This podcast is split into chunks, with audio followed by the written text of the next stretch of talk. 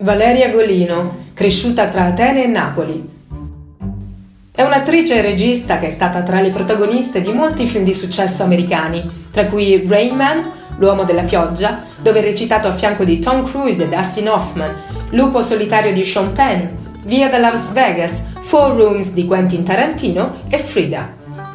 Nasce a Napoli il 22 ottobre del 1965, figlia di un germanista italiano e di una pittrice greca di origini in parte francesi ed egiziane.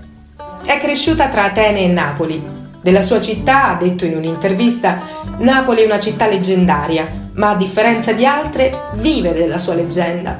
Può essere in mille modi diversa, credo che nessuno la consumerà mai. È stratificata. Sono orgogliosa che si sappia che sono napoletana.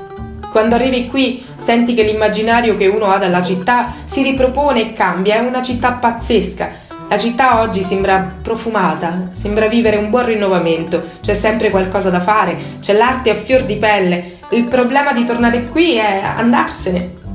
Tra i vari, a Napoli è girato il film 5 è il numero perfetto del regista e fumettista Igort. Impermeabile giallo, pistola in pugno e sullo sfondo un vecchio palazzo della sanità.